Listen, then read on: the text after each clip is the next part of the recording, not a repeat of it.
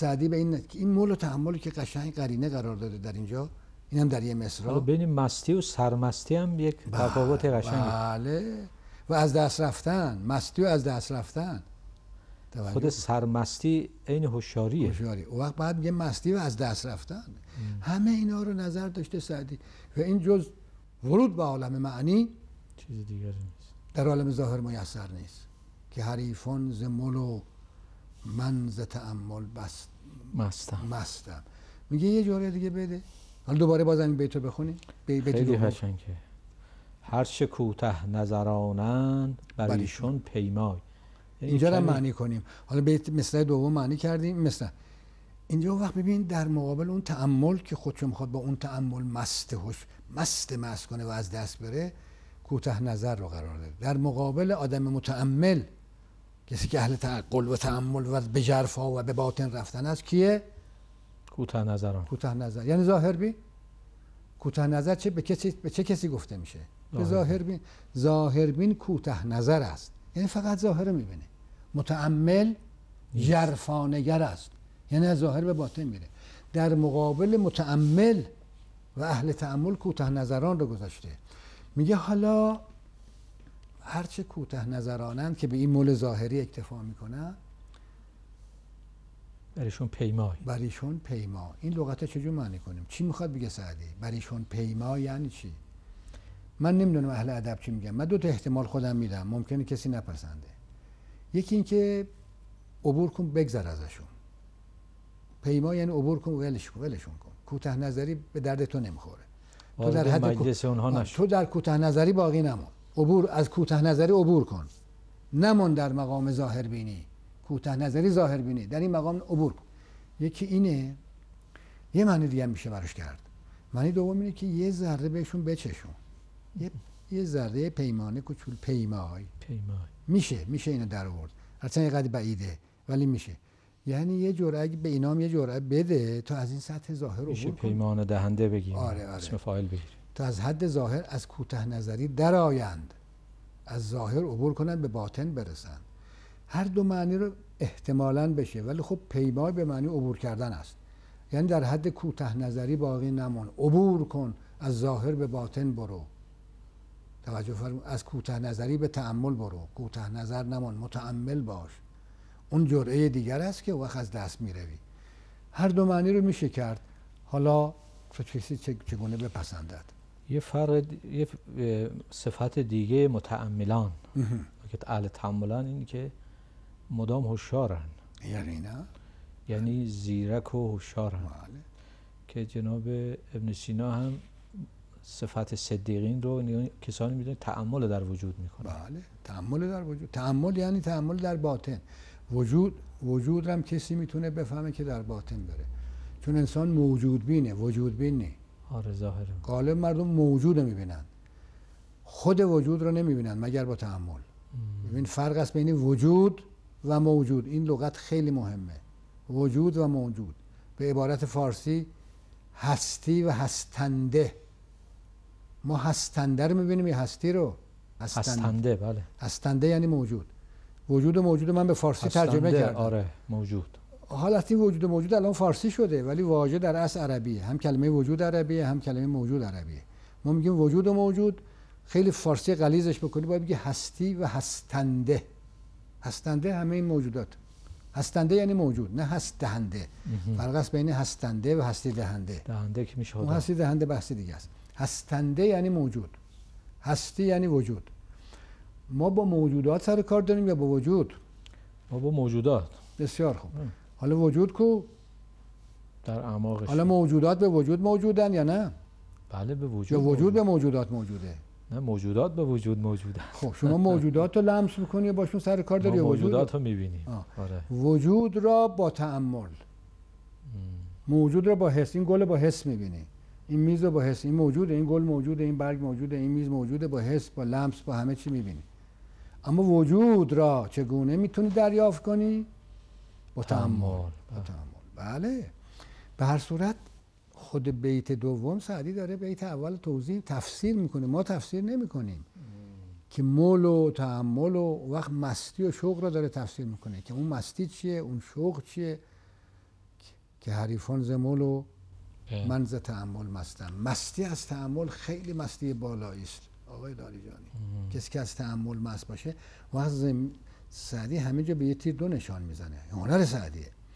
می‌خواد بگه مستی ضمن اینکه شوق شوق مستی آوره. شوق. اولم از شوق شروع کرد. شوق حد نهایتش عشق میشه. حالا ببین چیکار داره سعدی می‌کنه. می‌خواد بگه عشق منهای عقلم نیست. بله. شوق رو تو تعمل تعمل بدون عقل میشه. تعمل در تعمل اندیشه است. ها بله. می‌خواد عشق رو ببره تو اندی تو تو عقل. می‌خواد عشق و عقل رو یکی کنه. ببین اول از شوق صحبت می‌کنه بعد میره تو تعمل از مول میره تو تعمل تعمل مست کننده است. تعمل فقط عشقه یا فکرم توش هست؟ فکر تعمل فکره تعقله بله. بله می‌خواد از شوق و عشق بره تو اندیشه و اندیشه رو با شوق یکی کنه. اوج اصلا چشنده شوق عقله. عقله. عقله. این کسانی که میکوشند شوق عشق رو از عقل جدا کنن راه خطا دارن میرن. عشق و شوق از عقل نمی‌تونه جدا باشه. اون چشنده به قول شما عقله. عقل داره میچشه. عقل همون هویت انسانه. اون ذات انسان که در عقل ظهور می‌کنه اون میچشد میچشد. چشنده شوق عقله. و به سعدی داره همین با این الفاظ داره بازی می‌کنه. از شوق شروع می‌کنه من از اون شوق که دارم مستم از شوق شروع کرد. اوج شوق عشقه. از عشق و شوق شروع کرد. بعد میره به تعمل که حریفان زمول و من ز تعمل مستم. مستی از تعمل بهترین مستی ممکن است. مول و تعمل میشه همون ظاهر و باطن هم گرفت. بله همینطور که عرض کردم. بله. انسان از مول عبور کنه به تعمل به تعمل. و اگر به تعمل نرسد در سطح ظاهر باقی. در واقع باطن همه اعمال شریعت هم همین همینه. عالم باطن هستی, هستی. باطن عالم. مثلا در حج یکی از اعمال بسیار اسرارآمیز همین قربانیه. بله. خب ظاهرش اینه که یه سری گوسفند و شتر و اینا رو گردن می‌زنن. اما پیامش چیه؟ اون خیلی مهمه. پیامش اینه که وقتی شما گوسفند و قربانی می‌کنی در مکه مکرمه در حج که باید بکنی که حضرت خلیل کرد این کار رو می‌خواست. یعنی حیوانیت خودت ذبح کن. احسن. ببین انسان یه حیوان ناطقه. تو در تعریفش هم گفتن حکما. انسان در مرحله اول حیوانه منتش حیوان ناطقه. ببینم انسان در این طبقه بندی موجودات جمادات و نباتات در چه طبقه قرار می‌گیره؟ حیوان دیگه بله. جماد و نبات و وقت انسان در چه طبقه است؟ در جمادات یا نباتات؟ انسان همه رو مراتب داره دیگه. همه مراحل داره. ولی حالا در تقسیم بندی در حیوانات مگه قرار بله، نمی‌گیره انسان و حیوان و ناطق. بله. حیوانه. انسان حیوان ممتازه. با چی ممتاز میشه؟ مشخص میشه با ناطق با عقل. انسان حیوانی تنها حیوانی است که عقل داره. احسن. هیچ حیوان عقل نداره. تنها حیوانی که. و تمام خصوصیات حیوانی انسان داره ها. ببینم چی در ان- حیوان هست که در انسان نیست؟ همه چی هست. چی در نبات هست که در انسان نیست؟ هست هم. چی در جماد هست که در انسان نیست؟ هست در انسان. اون چه در جماد است در انسان هست. اون چه در نبات است در انسان هست. اون چه در حیوان است در انسان هست. بله. اما یه چیزی در انسان هست که در هیچ موجودی نیست. اون چیه؟ عق- عقله. تمام شد. و عشق. عقل و عشق. خب وقتی قربانی می‌کنی یعنی در حد حیوانیت باقی نماند. حیوانیت و قربانی انسانیتت کن. ذبح حیوانیت. اون معنی باطنشه. ولی این معنیش نیست که ظاهر نباش. ظاهرا باید قربانی بکنی. یه گوسفند رو بکش. حالا گوسفند رو کشتی اگه حیوانیت خودتو نکشی چی میشی؟ ببینم اگه صد تا گوسفند قربانی کردی ولی در حیوانیت خود باقی موندی چیکار کردی؟ به من جواب بده. به هیچ جا نرسیدن کاری کردی؟ در ظاهرم موندم. بله. اما حالا که این حیوان ذبح کردی حیوان زبان بسته رو حیوانیت خودت هم بکش. یه فکر به حال حیوانیت خودت بکن. درنده خویی خودت چیکار می‌کنی؟ حیوان ذبح کردی آسون. با کارت بری سرشو بری ببینم اون وقت حیوانیت خودمون رو چجور ذبح کنیم?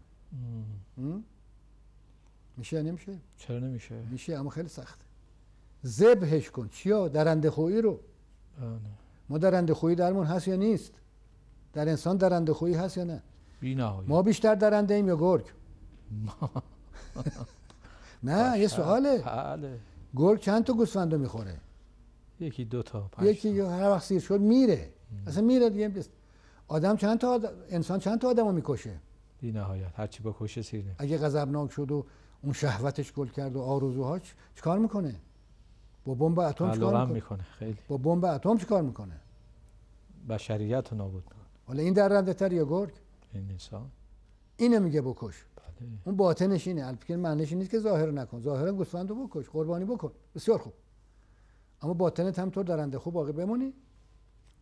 صد تا گوسفند قربانی کن درنده خوب بمون کاری کردی؟ چه فا- چه فایده داره؟ این درس از حضرت خلیل الرحمن باید بگیریم.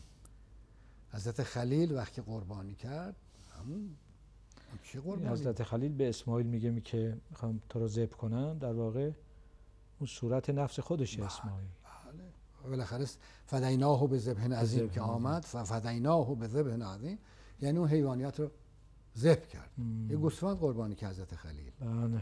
و این اصلا مقام خلت همینه. بله بسیار. به مقام عالی معنوی نورانی رسید حضرت خلیل. بله. یعنی رسید به شمس از شمس هم عبور کرد از شمس. فلما را از شمس بازغتن هم عبور کرد. به شمس حقیقت رسید. احسن. بله. پس پیام حقیقی حج همینه. بله. همش پیام. محضر رب العالمین هر چه غیر است تعلقات ظاهری و باطنی رو باید از خود دور کرد. همش پیام داره. حج لحظه به لحظه قدم به قدم مم. پیام داره. همش پیامه. منتشر کسی به این پیام توجه داشته باشه خب خیلی چیز می‌فهمه. اگه نفهمه یه ظاهر بله. خب نرسیدیم. بیشتر از این بخوانیم. از سعدی که حقیقتا خیلی زیبا ما رو از ظاهر به باطن دعوت می‌کنن از مل به تعمل میکشانن.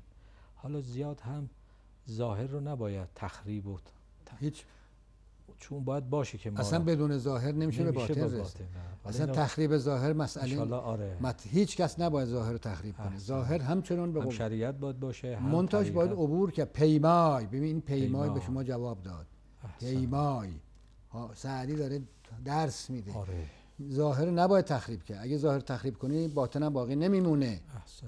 اما ظاهر باید در حد ظاهر باقی موند یا پیمود؟ پیمود. عبور. پیمای. سند. بسیار خوب استاد استفاده کردیم. فاش می‌گویم و و از گفته خود دلشادم. بنده عشقم و از هر دو جهان آزادم. طایر گلشن قدسم. چه دهم شرح فراق که در این دامگه حادثه چون افتادم. تا دیدار دیگر به اتفاق استاد عزیز و همه شما خوبان. خداحافظی می‌کنیم. و السلام علیکم رحمت الله و برکاته.